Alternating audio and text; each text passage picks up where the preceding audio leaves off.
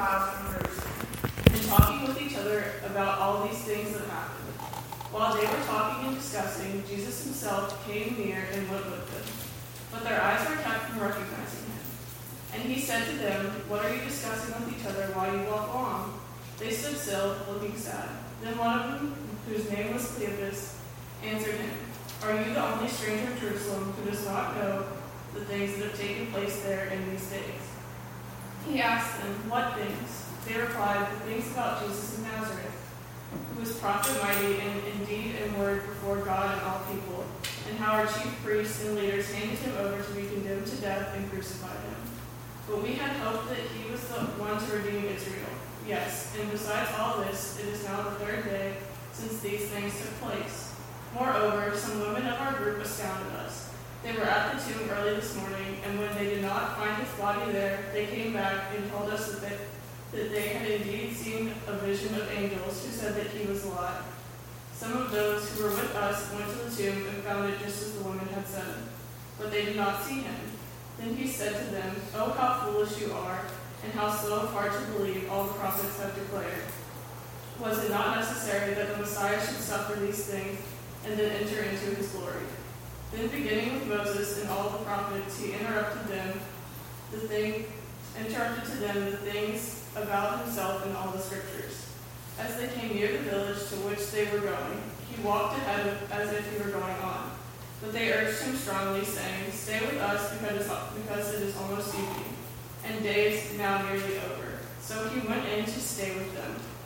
When he was at the table with them, he took bread, blessed it, and broke it, and he gave it to them. Then their eyes were opened, and they recognized him, and he vanished from their sight. They said to each other, Were not our hearts burning within us? While he was talking to us on the road, while he was opening the scriptures to us. That same hour they got up and returned to Jerusalem, and they found eleven and their companions gathered together. They were saying, The Lord has risen indeed, and he has appeared to Simon. Then they told what had happened on the road and how he had been making known to them in the breaking of the bread.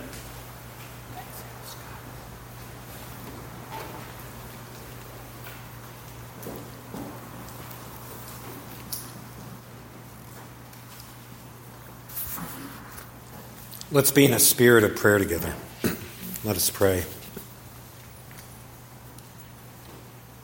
Oh God, help us to look for you in our lives in this worship service, in spirit, in truth, in the ways others care for us and walk with us, and in glimmers of hope in creation and in the world. Help us to look for you, to walk with you. Amen. And from that text that Anna Scott just shared with us, while they were talking and discussing, Jesus himself came near and went with them. But their eyes were kept from recognizing him. And Jesus said to them, What are you discussing with each other while you walk along? Some of you know that yesterday I was blessed to officiate at the wedding of Catherine. Catherine grew up in Pilgrim Church uh, to a guy named Michael, good young man.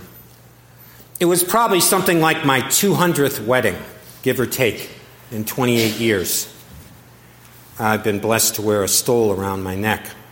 And as so happens at such life events, great plans are made, and then, well, life just kind of happens.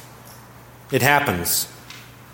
Hopeful assumptions about how that service would absolutely go were embraced with trusting hearts, and then a huge box filled with programs was mistakenly placed on the top of a car that then zoomed away, scattering all those papers to the four winds. And a wedding vendor royally, royally made a huge mistake at the last minute with no notice.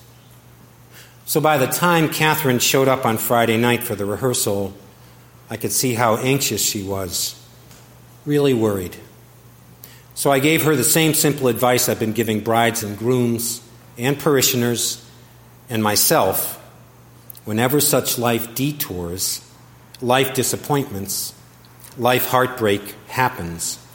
When things fall apart or go south or zig when we thought they would zag. No matter what, just keep going, I said. Trust that somehow it will all work itself out if you just keep going. Keep moving ahead. And yes, it turned out to be a beautiful, God blessed service in spite of the glitches. As the Hebrew maxim goes, man plans, God laughs. Life happens. At weddings, like the time when in the middle of the vows the grandmother of the bride fainted, and then the fire department was called, and then my organist played kind of random music while the paramedics rushed in, sirens blaring, she was fine. She swooned because of the heat. And even as she was rolled out on the gurney, she protested for all to hear, But I want to stay! There was the time the groom and his father got into a shouting match just 10 minutes before the wedding march, my first wedding. You see, Dad waited until then to express his somewhat candid opinion about his future daughter in law. And so I had to play referee.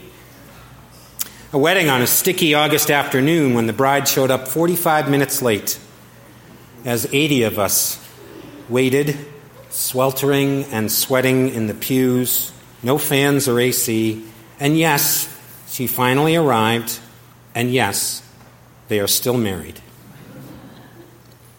Life happens. Life happens. Of course, always we hope, we pray to God, we assume, we make lists, we imagine how things will be, should be, and then, and then it doesn't always come true. And yet, somehow, almost all the time, we do find a way to carry on, to adapt, to change, to discover inner strength we never knew we had. Your child goes off to college. Well, that's all set. And then maybe they struggle mightily, or they want to come back home, or they do come back home. You go into work one day and you find a pink slip on your desk or the love of your life, your bride, your groom, whom you woke up to every single morning for 40 or 50 or 60 years, one day they are gone. Now what? What to do? Life happens like this on a bigger scale, too. Harder stuff, scarier stuff. I don't think I'm alone in worrying just the what the heck is going to happen next in the world. Am I the only one who's feeling that way?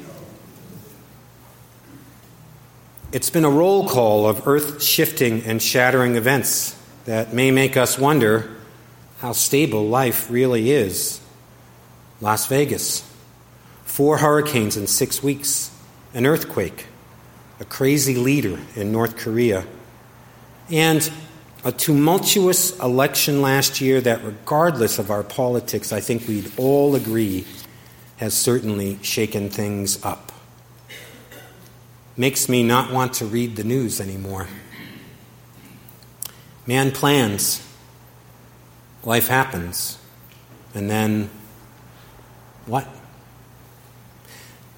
I'll bet that is what Cleopas and his unnamed friend were asking each other on a Sunday morning 2,000 years ago as they walked the seven miles from Jerusalem to a small village called Emmaus, where the other disciples were gathering less than 48 hours after the Friday when their friend and teacher Jesus was taken from them.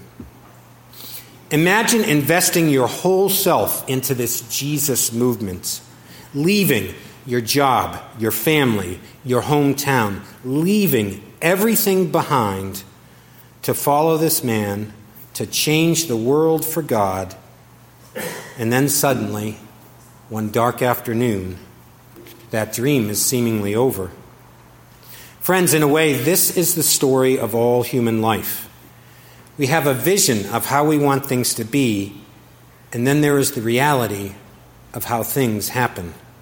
We do everything we can, everything, but then, in spite of our diligent and sincere efforts, sometimes things just break. So it is then the most basic of human and spiritual strengths that is most needed. One virtue, perhaps more than any other, in response to life events that has empowered children of God from the beginning of time to survive, maybe even to thrive, maybe even to know that resurrection is on the other side. Friends, it is resilience. Resilience. The ability to recover from difficulties, to bounce back, to dig deep and find wells of courage and determination we might have thought we did not possess, to be braver than we thought, to be stronger than we thought we could be. What does godly resilience mean for you? In your life, when the storms have hit, when the news is bad, when an unexpected piece of bad luck or bad karma or bad times show up, how are you able to carry on? That's the question I ask us to pray on and think on today for these strange times. Resilience. For me, as in just keep going. It's what I said to Catherine. It's what I always say to myself whenever I hit a roadblock or experience great loss or bang up against real life, life that can be so capricious and unpredictable and messy. Just keep going. Just keep going, keep walking, keep moving ahead. Keep your head down and your stride strong, and take the life that you have been given one step at a time, one day at a time, and remember and never forget and always trust that God walks with us too. For there is grace, grace to be found in forward momentum. Forward momentum. That's what those two friends were doing on the long walk to Emmaus forging ahead, doing the one thing they still could do in the face of all their hurt and tears. They kept going. They kept going. Even the Greek verb used in the text for walking, peripateo, means to make one's way, to progress, to live. Because as they walk, a miracle happens. It's not a huge miracle that turns back time or changes his, the, the story. It's a faithful miracle that people of faith have believed in and trusted in for all days. That when we walk together in faithful community in a place like Pilgrim Church, when we walk together with old friends and trusted souls, when we walk side by side in love, in compassion, in mercy for one another and for everyone else in the world, God God always shows up. God always shows up. Like that stranger who walked with Cleopas and friends and then was revealed at journey's end to have actually been the risen Christ who was with them all 14,000 steps from the empty tomb to the upper room. The grace of forward momentum. The poet Natalia Moraes wrote in her poem Resilience It is okay. The sun is rising somewhere. Your heart is going to stop hurting eventually, and I am going to be there for you. I will be by your side, even if you don't notice me. So today, my advice is simple keep going. Keep going. Let all God's travelers say, Amen.